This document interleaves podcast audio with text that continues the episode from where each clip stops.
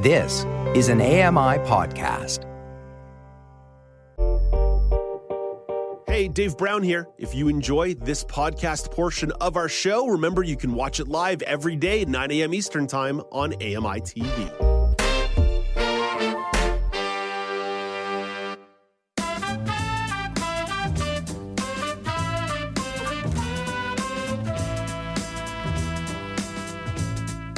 Welcome back. It's now with Dave Brown on AMI TV. I'm Dave Brown. It's Wednesday, September the 13th, 2023.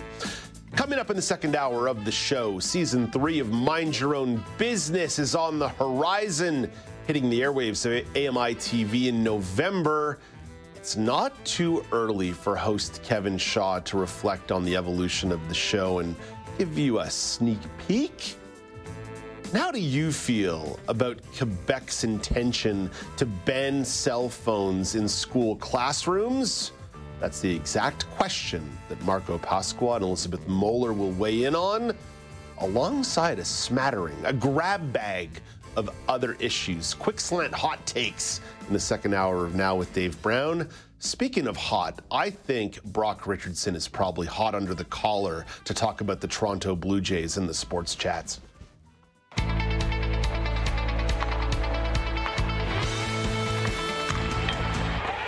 Brock, in all the hubbub of parasport and football, you and I have not given the Toronto Blue Jays adequate attention. They had a tremendously important and exciting series at the Rogers Center this week, and they've dropped the first two to the Texas Rangers, including a 6 3 loss last night. Who boy, Brock, they're still in the mix for this playoff spot, but they're making their life harder than it has to be. Yeah, they are. Um, this is very, very disappointing to see. This is very disappointing to watch. I mean, they can't get anything going. And when they get something going, it's always with two outs. And I sit there and I think to myself, yeah, but it doesn't matter because there's already two outs and it's, you know, and then and then they get a run and they go in the bottom of the inning and they they give them back. Like it's just things are just not happening for them. Pitching is doing come see come saw. They've been holding them up all year. The hitting just cannot get anything going, and we've seen this all season long. They they do well against teams under 500, which is all well and good, taking care of your business. But when you need to take care of business against teams that are over 500 or in and around 500, they're just not doing it, and it's very, very, very frustrating. There are a bunch of Blue Jays fans who work in this office, including one of our colleagues from the finance department, Lynn Gendreau, who goes to a ton of games, loves the Blue Jays. Brock, she comes into my office this morning and she goes, Dave, they have not been able to get a clutch hit in 140 games. Why would they start now? Brock, I got after you a little bit around the midway point of the season when the Blue Jays were at the absolute bottom of punching runners in when they get them in scoring position clutch hitting. And I said, oh, Brock, that's going to regress back to the mean, or in this case, it's going to progress to the mean. They're going to find their way towards average. And now, with about 20 games left on the schedule, they are not finding their way back towards average. No, they're not. And you know what? Something that not a lot of people are talking about, which just dawned on me, I think one of the biggest losses for the Toronto Blue Jays out of all the injuries they've had is one Danny Jansen, their catcher. Yeah. He he has been one of the biggest sort of eh, guys that just can be a clutch hitter. You can say what you want about Matt Chapman being injured, their third baseman. Sure, that's another guy that that's that's good and can do it. But Danny Jansen for me is the guy that because of this injury, you really, really feel the loss with his broken, fractured finger. Uh, it's just it's a real loss to me that I look at and I say, yeah, this one's a, a glaring, glaring problem here. Yeah, it's it's hard to put an exact broken finger on it, but there is something there, right? Where are those hits coming from? Where's that offense going to be? And it's a little disappointing because, for example, their starting pitcher Kevin Gausman, this guy might win the Cy Young this year as the best pitcher in the American League. He's having a career year for the team, and and they're getting some of these performances, and they're just not getting the wins. That said, maybe it's too much doom and gloom in the moment, Brock, because where they sit today, they're still tied for a playoff spot. They're still right there. They're They're in the mix. I may have cursed them a few weeks ago when I said, oh, Brock, they're going to get in. It ain't no problem. Don't worry about it. The Jays are getting in. Why do we even have this consternation? But if I put you on the spot today and I said the Houston Astros, the Toronto Blue Jays, the Texas Rangers, and the Seattle Mariners are competing essentially for two playoff spots. When this is all over, are the Blue Jays on the outside looking in? I'm putting you on the spot this morning, Brock. I, am gonna I'm gonna go with no. I think they're on the outside looking in. I don't think they get in. I think they really missed an opportunity and they're just not doing it. I mean, I, I hear the argument of if they split, no. When we started this series, what were we talking about? We wanted three out of three out of four. Yep. We're not here yep. now. Now we're back to tracking and saying, oh well, a split would be good. No, no, no, no, no. we wanted three out of four. Stick to your guns and tell us that. And I've heard all kinds of media this morning and yesterday of like, oh well, we'd be pretty satisfied with a split. No, I don't think so. Now, a split would put them back in in in, in control. the yeah, in Rangers control. back in control. But but then you don't have the tiebreaker against the Texas Rangers. So now you have to be clear above the Texas Rangers in wins as opposed to tied. Because if it if they're tied with the same record, the Toronto Blue Jays are below yeah. the Texas yeah. Rangers, and if they're tied with the Seattle Mariners, they're below the Seattle Mariners because the Seattle Mariners hold that tiebreaker. The uh-huh, only team they have uh-huh. they have the tiebreaker against is the Houston Astros, which right now are leading the division. So they're kind of irrelevant but relevant at the same time because Seattle and and Houston are kind of flip flopping with each yeah. other in the division right now. So, they, yeah. They've they've been trading that that division lead in the AL West. They've been trading back and forth the last month or so. It's actually been really compelling. It's been a super compelling playoff race. If you take the Toronto Blue Jays emotions out of it as a fan, the playoff race in the AL and the National League have both been really compelling. It's been a fantastic baseball season. Brock, one last Blue Jays note before you and I look to Olympic sports. Only 30,000 people at the stadium last night, only 23,000 on Monday. It's so funny. All summer, they were doing well over 40,000 all game. I wonder if it's just the school year coming back, like the school year going back into the flow. Nobody wants to take their kids to a game at 7 o'clock on a weeknight that's going to end at 9, 10. Then you got to drive back to the suburbs, yada, yada, yada. But I am a little shocked by how low some of the attendance numbers have been on a few of these weeknight games uh, this week. I will also add to your to your thought process there. I also think that the fans are starting to kind of lose a little bit of hope as well to what's going on. I do agree that the main reason is school going back, but I do think part of it is uh, they're starting to lose faith because it, we can all see with our own two eyes what they're not doing at the plate, and if you don't get runs, you don't win games. So yeah. that's just how, how that's going to be. And I'm very worried, and I and I don't want to jinx it, but I'm very worried that they're going to lose three out of four, if not get swept, and then we're oh, really dear. having Oh, really yeah. having an issue. Yeah. Brock, I'll tell you this though: less people at the stadium means more likely I'm going to show up because less lineups for hot dogs. Brock, let's uh, let's uh, switch over to Olympic sports. Some sports commentators are looking ahead to the 2024 Olympics. Not my guy, Brock Richardson. You're looking even further into the future. You've got your eye on 2028 and a couple sports that may get experimented with and added to the mix. Brock, what's on your agenda? What's on your mind here? So this one's been on the mind for a little bit. I saw this uh, a little while ago and I thought we should bring it up.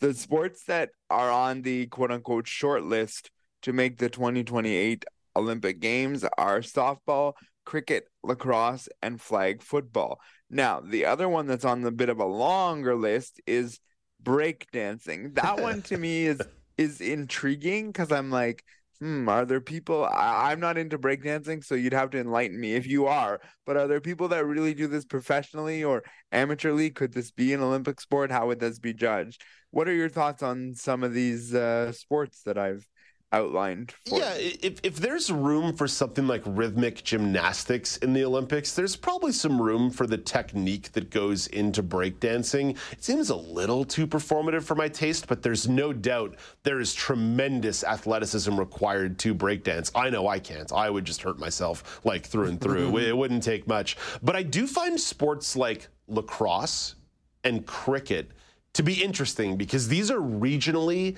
and globally quite popular as sports, especially cricket, right? That's one of the biggest sports in the world that people don't talk about. So I would love to see cricket added in. The only thing, though, Brock, is there's already these huge international professionalized World Cups. So I wonder if they might have to do something similar they do with the men's soccer at the Olympics, which says 23 and under. So, so I, so I do think there's probably some merit for something like cricket to be added to the mix. Lacrosse, certainly, it's a huge sport in North America, like massive, massive sport in North America. Flag football, I don't know about that one.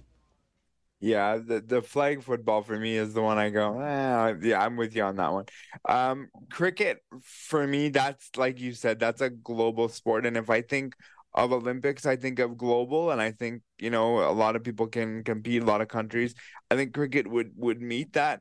My only concern about cricket being an Olympic sport, which is something they'd have to formatically figure out, is how long it takes to oh, play yeah. a cricket oh, yeah. game at times. This this would have to be uh, you know modified because there's only you know 20 uh, something days in the summer olympics so you'd have to modify this to make this work um i i like the you know the idea of the breakdancing sure.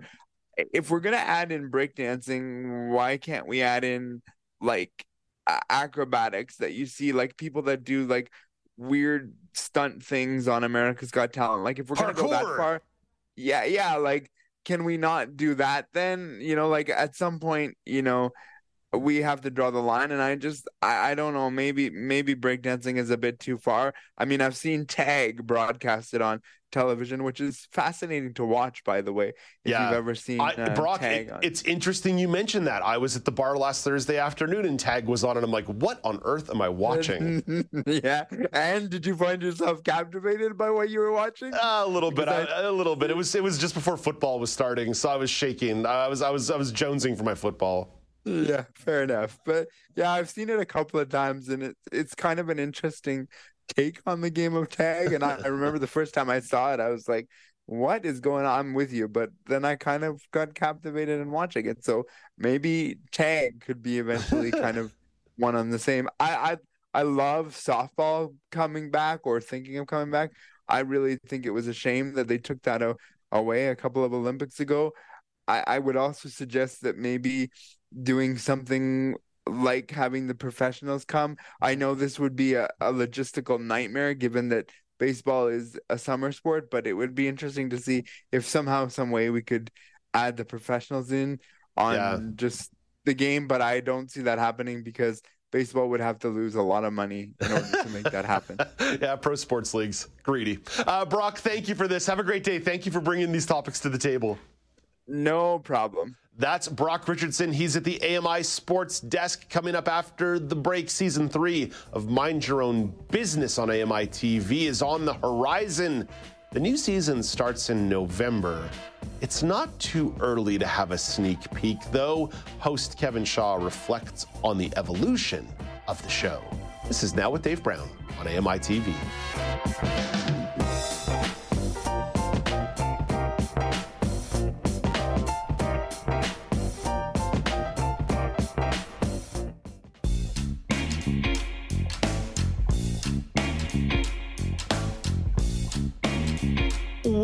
It's now with Dave Brown on AMI TV. Season three of Mind Your Own Business is still a couple of months away on AMI TV. There are some changes coming your way this year. Who better to pull back the curtain than Kevin Shaw? Kevin is the host of the show. Hey, good morning, Kevin. Morning, Dave. Kevin, thank you for engaging in some navel gazing with me this morning. I love talking about our business from the inside out. So you're hosting the show solo this year. How do you think that might change the show? Well, it's a little different. We've done we've done two seasons with two hosts. So it was myself and and Pradeep Sangha, who was our uh, kind of resident business expert, uh, who was joining me on the show. Um, it's a little bit different this time around because, as you said, I'm, I'm hosting the show by myself. So there's one less voice um, to bounce ideas off of, one less person to sort of bring into these different conversations that we're having on the show.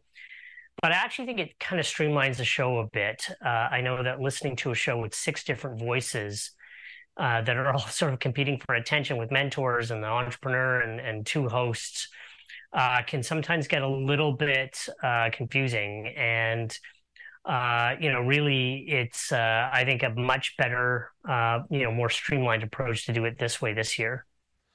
How do you think the show has evolved over the years? Now with Dave Brown is also in its third season now. We're yeah. rapidly approaching a thousand episodes, and the show is actually—it's unbelievable, dude. It's unbelievable. And that wasn't meant to be like a brag. It's just unbelievable to think it's almost been a thousand episodes, and the show has gone through a bunch of pandemic evolutions and staff turnover evolutions, and the show changes for good and for bad, mostly for good. How do you think your show's evolved going into the third year? Well, I think we're, you know, we're, we're, definitely at the point now where we've got a rhythm to the show. We're always kind of shifting things around. Season one was, you know, certainly a learning experience. I, I had, you know, about half a page of notes that I took back to the producers and said, "Hey, let's let's try it this way the next time around." Um, and and so they were very open to very open to that. Uh, I think this time around uh, what we've what we've evolved into is you know we we know kind of the format of the show. We know the story that we want to tell. We know that there's going to be a 60 day challenge. We know that there's going to be a follow up and we didn't have that kind of language or nomenclature in the first season of the show. So to see it go from season one to two to now three uh, and have those touch points um, you know, I think is really great. And and I'm sure that we're to make course adjustments and refinements as as we move on. Um, you know, to hopefully uh, more seasons. Yeah, it's something that I'm always admiring of as, as a show evolves. You figure out what I would call segmentation. You called it nomenclature, yep. 60 day follow up, but it's figuring out these little, I don't mean to make this sound cheap, but gimmicks. Little things you can do that provide hooks and structure. And like that speaks to great creators and a great host and collaboration and figuring out, hey, let's experiment a little bit, trusting each other with that evolution. Totally. And and you know, my role has evolved because obviously I was the host in the first season, but you know, I was really playing a producer role. Uh, you know, I was helping with a lot of the casting, a lot of the writing, um, a lot of a lot of like, hey, let's let's structure the show this way. Uh, let's try to do, you know, let's let's change this so that we've we've got a little bit more back and forth. Um, and you know, coming on, coming in as a co-producer and and having a title as a co-producer uh, has certainly been, uh, you know, a huge evolution for me as well, and and that's, um, you know, that's that's something that I'm I'm really proud of. You are not a broadcasting novice. Your background was more in radio before moving into television. What made you want to plunge into the TV world? Well, I've done a, a, bunch of sort of one-off TV things in the past. I went to school for broadcasting. I, I, I went to you know what's now called TMU, uh, Ryerson University, back in the day for radio and television arts, and uh, I split my specialties between audio production and, and technical producing for TV. And so I was, you know, I, I grew very comfortable, kind of being around TV studios and TV cameras and and crews and so forth.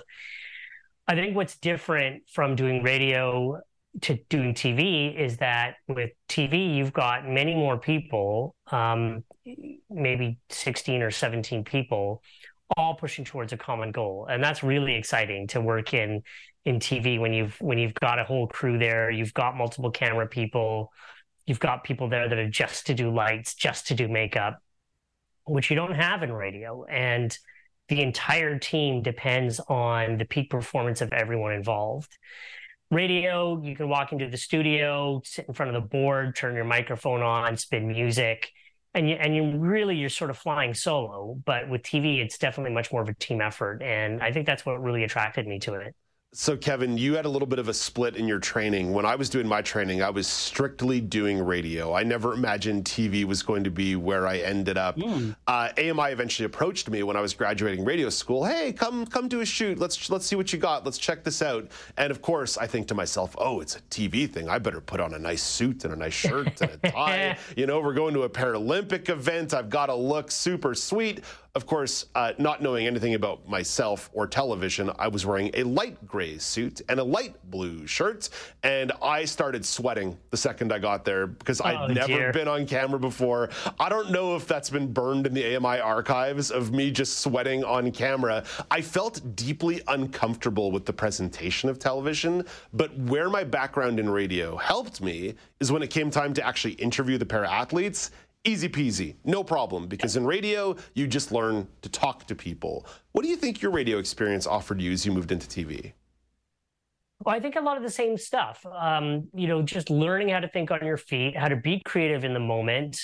Um, you know, what I really appreciated about radio was the fact that so so my my background in radio is is producing t- uh, radio commercials, writing and producing radio commercials, and a lot of other kind of recorded um, uh, material. So, you know, mini documentaries and and news pieces and features and so forth. And so I really learned how to tell stories with with broadcast media, and that is definitely translated over to to television. And it's something that uh, you know has certainly been evident on Mind Your Own Business.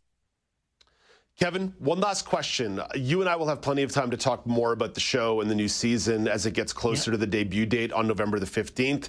Here's a media question that I never have a good answer for when somebody asks me, but you're more talented at this than I am. Who do you want to interview one day?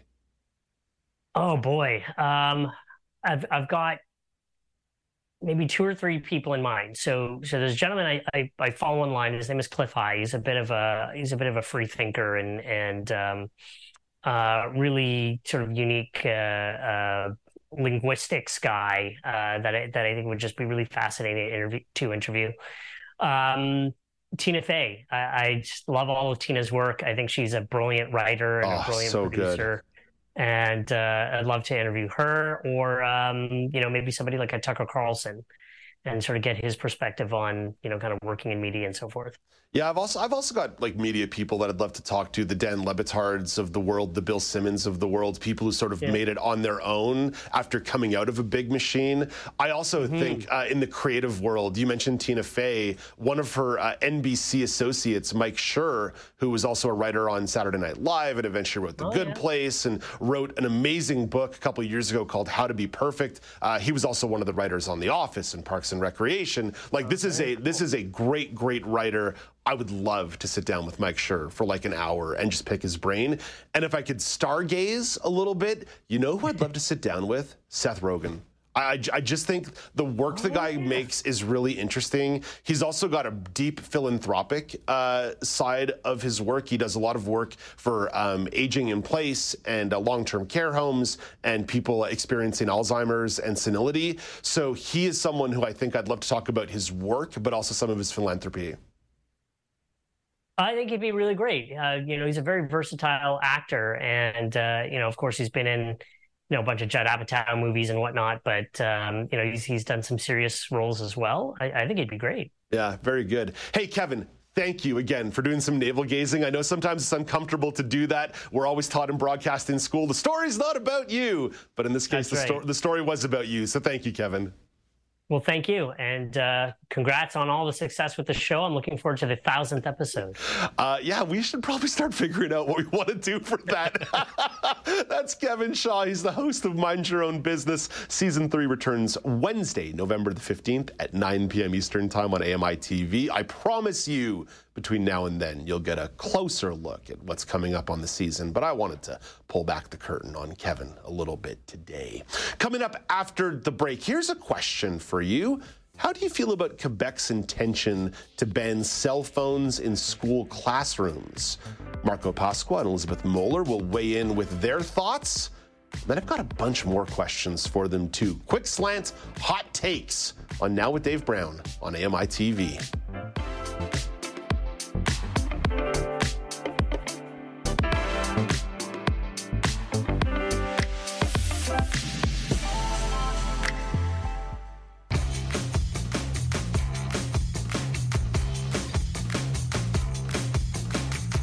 Welcome back. It's now with Dave Brown on AMI TV. The school year is underway. The province of Quebec is looking to make students' lives a little different.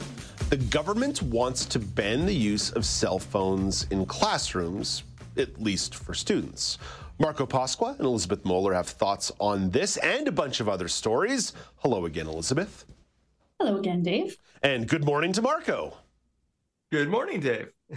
Elizabeth, you get first crack at this. From the okay. perspective of someone who is so deeply involved in education and academics, what's your reaction to Quebec wanting to ban cell phones in classrooms? Yeah, this is an interesting one. I don't think a ban is productive, both from an educator perspective and a student with access needs perspective. I think it's up to us as educators to teach students how to use the technology, whether it's a cell phone or a laptop, appropriately and embed that into our curriculum. Specifically, when it comes to group work and bringing students together, I think there's this conception that mobile devices are taking away from one on one or group interaction. So I, and I, I know this has been done on the show so I won't sort of beat that drum too loudly. But access needs are a huge issue when I think about this, but not just for students, but for us as educators. Yeah, Marco, I'm inclined to agree with Elizabeth. It kind of feels like in the modern landscape, you need to figure out a way to incorporate devices into classrooms. But what do you think about Quebec's desire to ban cell phones in classrooms? Yeah, so when we were leading up to this story today, I, I kind of did some research and, and, and reading uh, the email thread we were creating, uh, learning that roughly half of children aged 7 to 11 have a cell phone now, which scares me that 7 and 11 year olds have cell phones and 90% of teens have cell phones. I understand what the education minister in Quebec is is talking about with, in terms of limiting distractions, uh, but I do think that we need to have checks and balances in, with regards to uh, the usage of the cell phone, and if there is a actual use from an accessibility perspective or from an education perspective, then 100% absolutely. But I do remember when I was in high school, and this is uh, aging myself, but I graduated 20 years ago, right? So. Um, I didn't really have a cell phone when I was in high school, and I managed just fine as a person with a disability, but times have changed, right? So I think there's a balance. I'm a mm. fan of cell phones not necessarily being in front of you if you don't need it for the activity or for your accessibility needs, because let's face it, social media distracts us enough as it is. And there are going to be kids that are abusing the reasons as to why they're using their cell phone. But from a technology uh, perspective and using it as a tool, I 100% support it. So sorry to sit on the fence, but it's uh, it's kind of 50-50 for me. It's okay. We're literally going to run through four topics here, so I'm going to let you sit on the fence on one of them, Marco. That's how that's how you that's how you that's how you build a good fence. You got to put some posts in there from time to time. So quick slants all around here. Switching to a story about the positive possibilities of artificial intelligence. University of California researchers are working on brain implants to restore speech for people who had strokes. A thin rectangle of 253 electrodes is implanted onto the brain. The electrodes intercept brain signals that typically would have gone to muscles. A cable connected to the back of a patient's head then sends the signals to a bank of computers. Cameras use an AI algorithm to recognize facial expressions and turn them into speech. That is the thumbnail sketch of a thumbnail sketch on how this technology works. But Marco, the bigger question is how big are the prospects for AI in the medical and rehabilitation field? I mean, they're a game changer, Dave. Not to not to underscore it uh, too little or too much. Uh, this particular story uh, is interesting because it actually features a Regina woman mm-hmm. who suffered a stroke more than mm-hmm. 18 years ago. And what they actually did when they were doing uh, the creation of this AI is they actually watched her wedding video when she was still able to speak, and were able to record the sound of her voice so that the AI even sounds like her to her husband. And right now, the technology is in its infancy stages where you actually do have to be connected to electrodes, as you said, and it interprets those signals. But can you imagine years from now, because they're currently working on it becoming wireless and the ability to regain your voice after losing your voice and ensuring, of course, that it's saying the things that you're actually thinking? I don't know how that person is going to be like, wait a minute, I didn't say that, right? You know, so I mean, that's the scary part. Uh, but I do think that the technology is incredible. And I look forward to seeing where we go with this. Yeah, I'm not sure that I want something perpetually expressing what I'm thinking. You know, sometimes I want to keep a few of these. Sometimes I want to keep a few of these thoughts to myself. Uh, Elizabeth, one of the reasons why I find this story so interesting is that very often in mass media right now, AI is framed as a giant negative. Yes. And in this case, it's sort of countering and saying, here's a practical usage that can really benefit people. What's your vibe on artificial intelligence in the medical field? Yeah, this story actually is a very personal connection for me. I have two uh, brothers that use AAC, which is augmented and alternative communication. So, using uh, an iPad with pictures to point out what they'd like, and then it speaks, or a bliss board. And I just think about how awkward and clunky this technology was certainly 20 years ago and still can be. And the potential for something like this is huge. It means you're not carrying something around with you, it means you're not worrying about technology failing like a battery pack. It also means that you're not having to learn a piece of technology. So this story really excites me. And I'm really interested to see sort of where this goes and what other kinds of disabilities might be able to benefit from this type of technology. Okay, like I said, quick slants. We're moving fast here. Hope you had your coffee before this segment. Several to, cups. several cups. On to something completely different the Canada Disability Benefit. I am running out of ways to say it's winding its way through the political process. Perhaps crawling is a better way of saying it. At this point, really, best case scenario, dollars are not going to hit bank accounts till late 2024. And even that's probably really, really optimistic. Marco, when something is as important as helping people with disabilities living in poverty, how much appetite do people have for hearing about process and jurisdiction? I mean, this has been labored to death, right, Dave? Uh, you just said it yourself. I think people are like, what more do you need to hear to make your decisions? I've been blown away at the fact that for the longest time, we didn't even know what the number is. And in fact, I don't even think they've settled on a full no, they, number. They have not yet. No. Yeah, exactly. So this is part of that laboring process in terms of, you know, listen, figure that out, then come to the table and let's have a discussion about the numbers and things you've settled on, as well as the eligibility of this. At the end of the day, there are individuals who have permanent disabilities that they've had their entire lives in some cases.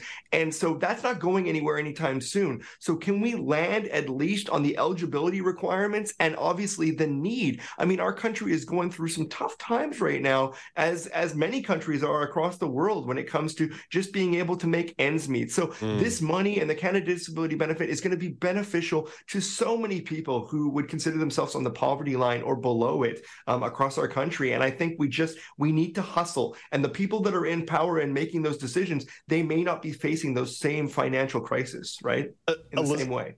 Elizabeth, I think Marco put something really interesting there that I hadn't even considered why on earth would you go to the provinces without a number in mind? Why would you go negotiate with the provinces yeah, as the federal yeah. government if you don't even have your eligibility and number in mind yet? A similar question to you, Elizabeth, because you expressed concern quite eloquently a few weeks ago about how long the process is taking for creating and implementing the National Disability Benefit.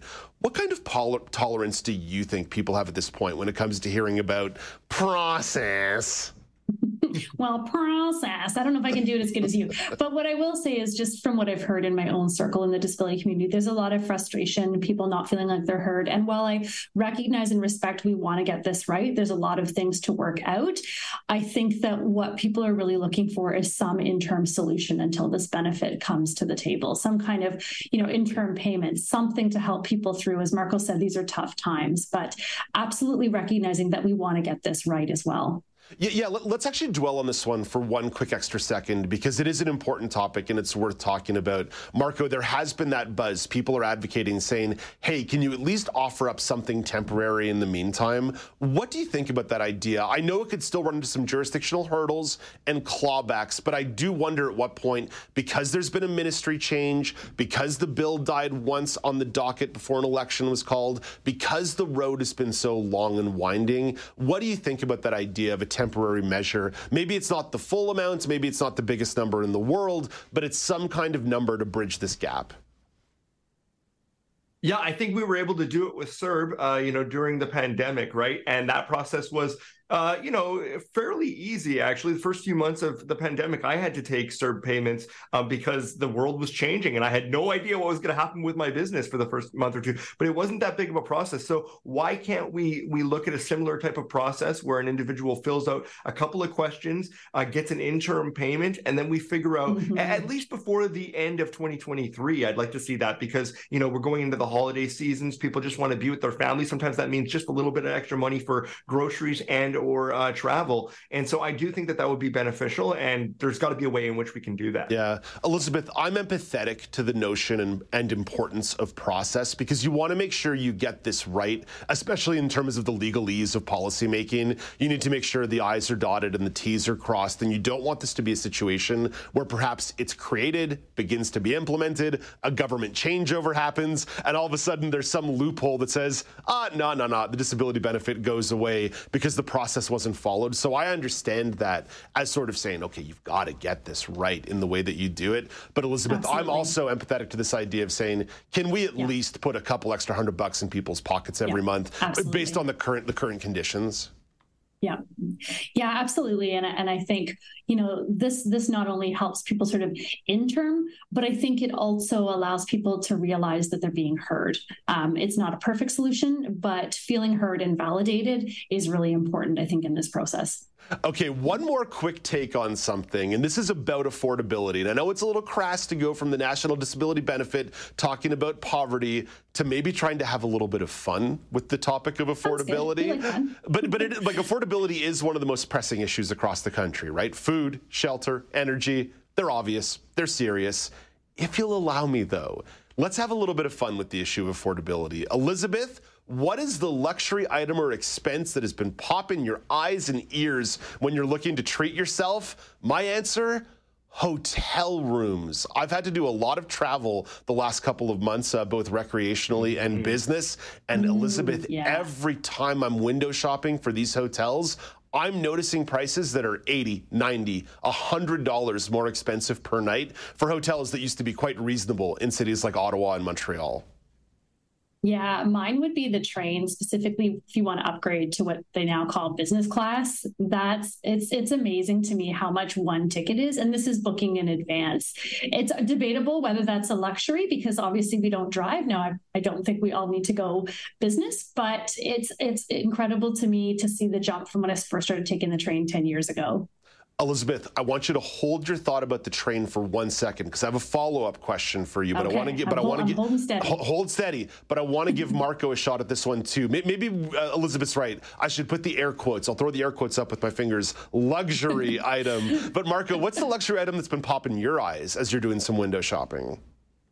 Aside from groceries, as you mentioned, no, um, that's not a luxury, but it is for some. Um, uh, on the topic of uh, planes, trains, and automobiles, I would actually uh, really agree with the fact of I often upgrade myself when I go on flights to uh, to business class or premium class uh, for accessibility reasons, because yeah. oftentimes um, then I'm closer to the front of the plane. That's where the business class generally is, and it's easier for me to use the washroom. But if you go and do that upgrade right out the gate um, when you're actually booking your tickets. We're talking ticket prices, Dave, that are four to five times the amount of the regular seats or the economy seats. And it's insane. Whereas WestJet, they have this bidding process where you can give them a number and, and say, well, hey, listen, if you don't fill these seats, I'm willing to pay you like 200 bucks. How about that? And, you know, uh, you don't know if you're actually the highest bidder at all. So it could be up to five days before my flight. And I have no idea if I'm going to be in the front of the plane or in row C29. You know yeah, what I mean? Yeah, so yeah, yeah. It's a yeah, it's yeah. it's a little bit uh, sketchy these days, but yeah, definitely being able to have comfort while you travel, especially for long flights from say Vancouver to Montreal.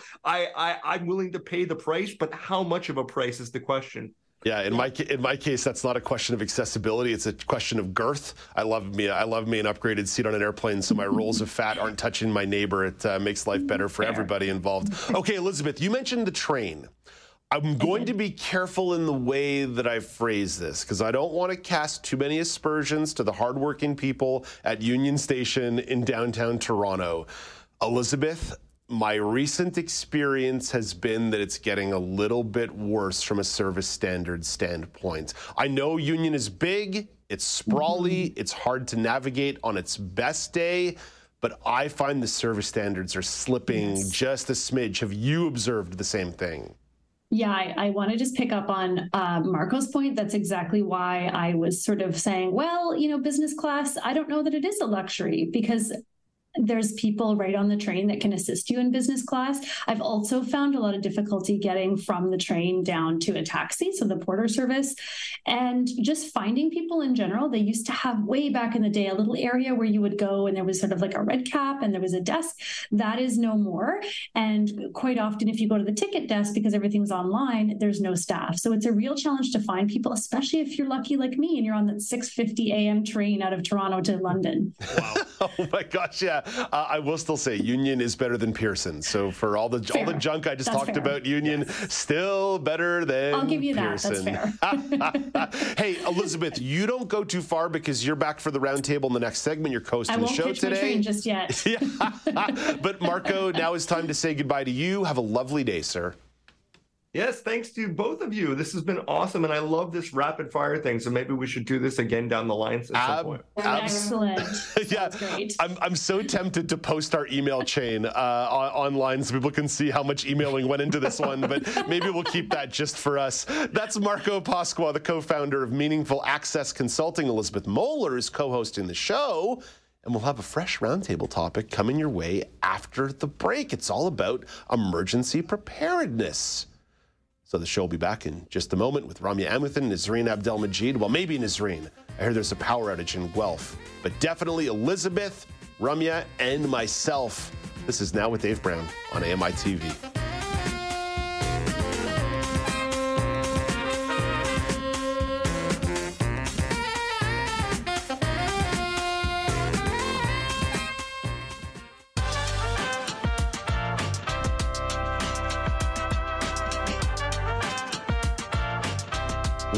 Welcome back. It's now with Dave Brown on AMI TV. The halls around this studio have been buzzing the last couple of days. Not just in preparation for the debut of Access Tech Live tomorrow on AMI TV. I believe it's noon Eastern for that debut of Access Tech Live. Exciting, exciting times with Mark Aflalo and Stephen Scott. It wasn't just exciting around here yesterday because Nazreen Abdelmajid was in the mix, hanging out in my office, stealing my chair, much to my chagrin. Jacob Shemansky from AMI Audio hanging out down the hallway as well. And then when Nazreen and Jacob are around, Ramya Amuthan is not too far behind. And Ramya, you got yourself kicked out of a bunch of different offices and kitchens yesterday because the three of you were big time troublemakers. Yeah, honestly, we're super loud. The decibel level goes up quite significantly when the three of us are around at the office. So we we're sorry, but not sorry, you know? You eventually found your way into my office, and I was delighted to have you, even though Nazreen stole my setup and my chair. Uh, Ramya, you eventually had to say goodbye to the room yesterday to go host Kelly and Ramya, which hits the airwaves at 2 p.m. Eastern Time on AMI TV and AMI Audio. What's coming up on the show today? Yeah, I don't know if I mentioned, but Kelly is back yesterday too. That's a big deal. So he's again with us today. We're talking about um, the upcoming Manitoba provincial elections. If you have disability related questions that you want answered, there's an event where you can have your voice heard, they say. So community reporter Vic Pereira is going to tell us more about that. Oh, right also, on. we're talking, yeah, FIBA World Cup because Canada made uh, uh, history by placing third. They're qualifying for the Paris Olympics. So we're going to break it all down with Arash Madani from the Sportsnet. No And way! have- You're talking to Arash Madani? Oh my gosh. He did such a good job in the Philippines and Indonesia doing his sideline reports. And and, yeah. and and Ramya, I, I I don't know if I can describe this properly. The suit coats and blazers that Arash was rocking. Oh my Oh. gosh. Oh my gosh. So good. So stylish. Oh, we need to get descriptions on those then. Thank you.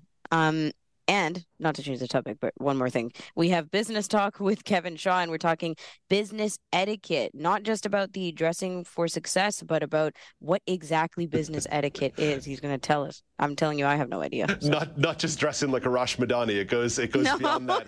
I'm so great, cool. I'm, I'm so jealous that you're talking to Arash Madani. He's like one of my favorite journalists Come join. ever. We'll take listener ever. I'm just gonna burst. I'm just gonna burst into Studio Seven and be like, Arash, Arash, it's Dave. Hello. I saw you on at Blue Jays training camp and was too nervous to say hello to you. Um, but no, I won't do that, Ramya. I won't ruin your show. Oh, okay. uh, 2 p.m. Eastern Time, AMI Audio and AMI TV, another edition of Kelly and Ramya coming your way. Ramya, don't go away just yet because Elizabeth Mohler has some important questions here about preparing for a storm.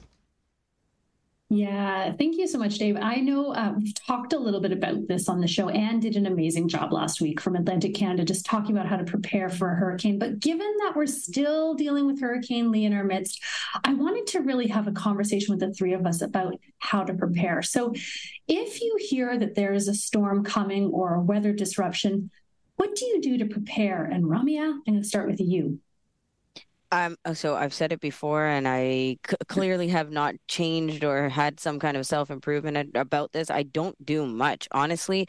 the The only thing that I look out for nowadays, like in the last three years, is making sure that I have some kind of emergency preparedness bag pack uh, for my dog because it's the two of us living together, and that is something that you know has been put together and actually uh, stays by the entrance in our closet but for myself, not much. I'm I'm talking like I don't even have a charger for my phone, and that would be oh, probably oh, the one thing. I know, I know, like a like um. Uh, you know what I'm talking about, right? Like any uh, yeah, portable battery. battery. Yeah, portable, portable battery. battery. Exactly. Yeah, yeah, yeah. So, tell me what I should be doing. Okay, not Ramya is being naughty over there, not not keeping Very. herself prepared. Although you know, Ramya is like myself. We're city people, right? So we think to ourselves, if we need to scavenge in the city, we can scavenge in the city. Nazreen, you are going through a power outage right now in Guelph, Ontario. Yeah. How I'm timely is this? like super timely, Nazreen going through a power outage. Nazreen, what does your preparation process look like? I know how convenient. I just realized um, I'm not as prepared as I should be. The only thing that worked out for me is I have a portable charger, so I didn't freak out so fast. Um, I have a portable charger and it's charged the way it's ready for me. And uh, I have lots and lots of candles in the house, so that was helpful, even though it's during the day, so it's not a big deal. Um, but other than that, Dave, I think I should be more prepared. I yeah. feel like we're we're not good in emergency situations. Uh, Elizabeth, I've said this before on the air. I, I do keep a couple of protein bars around, a flashlight, a couple of band aids, like a couple things that I know if I need to go out on the fly real quick, I'm ready. But I would still tell you, generally speaking, I'm woefully underprepared for a situation if a major storm were to move in. Yeah, you know, up until sort of listening to these segments, I hadn't really thought much about it. Like you said, we're city people. And I think there's a little bit of this won't happen to me, at least from my perspective. It's sort of like I'm hearing it happening all around me, but no, it, it couldn't possibly happen here in Toronto.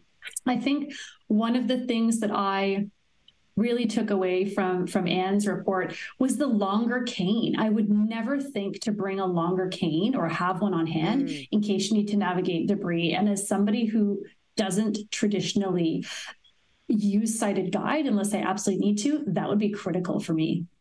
Yeah, it, just to make a reference to what you're talking about there, Elizabeth, Anne Camozzi, a new columnist on the show, a disability advocate in Atlantic Canada, uh, came on the show last week and gave some pretty fresh perspective on emergency preparedness. You can find that on the podcast. Uh, look for Now with Dave Brown on your favorite podcasting platform. Forgive me, I can't remember whether it was last Tuesday or last Wednesday, but you know what? It was Wednesday the 6th. It was Wednesday. There you go. Look at Elizabeth bailing me out here. Well, Elizabeth. No, I got I, you, Dave. I got you.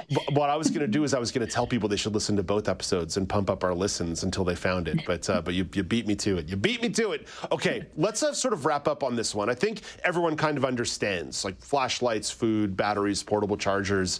Nazreen, you know what I've been thinking about recently for a quick evacuation or a quick emergency? Some of my documents. I know where my passport is. I have no idea where my birth certificate is. Now, I'm not saying you absolutely oh, desperately need that in time to flight, but it would be nice, perhaps, if I took better care of some documentation. What about you? I think that's the only thing that I am actually organized in. I have a drawer full of important documents, but to go through that drawer is another story because I feel like it's a very, it's a lot of things. There's a lot of things. I would say I'm organized, quote unquote, organized, um, but uh, going through that big drawer of documents and important receipts and important stuff like that, that's just an, another story. So I'm I'm half prepared. G- guys, I just have this image of Nazreen running running away from a tornado with like a desk drawer like in her hands. I, it's like it's such an image. Uh, Ramya, Ramya, what about you? Like documentation, have you considered yeah. that element at all? Because this is I don't know why it's been in my brain the last week, but it's been in my brain the last week.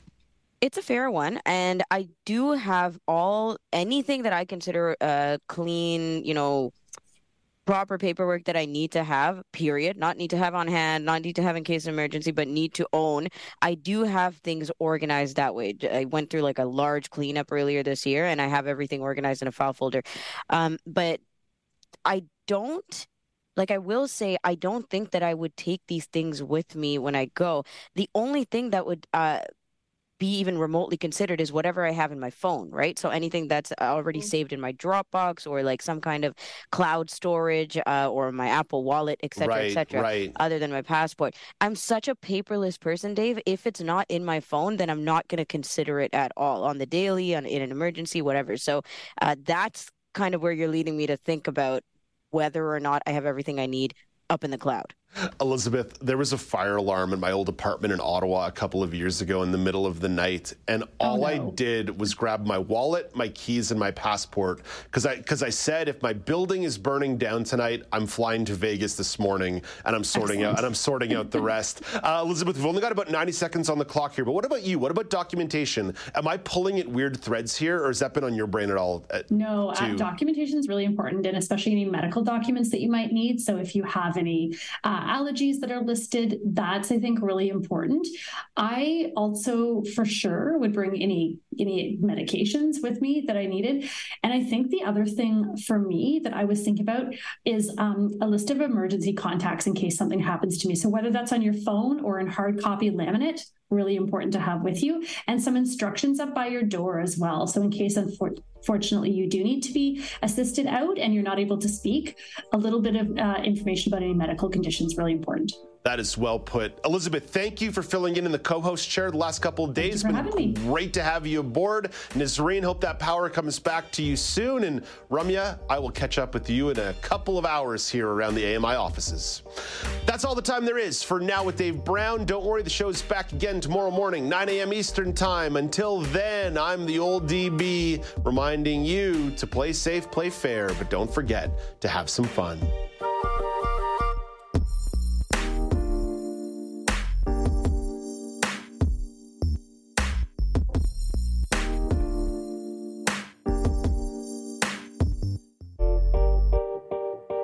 Dave Brown here. If you enjoy this podcast portion of our show, remember you can watch it live every day at 9 a.m. Eastern Time on AMI TV.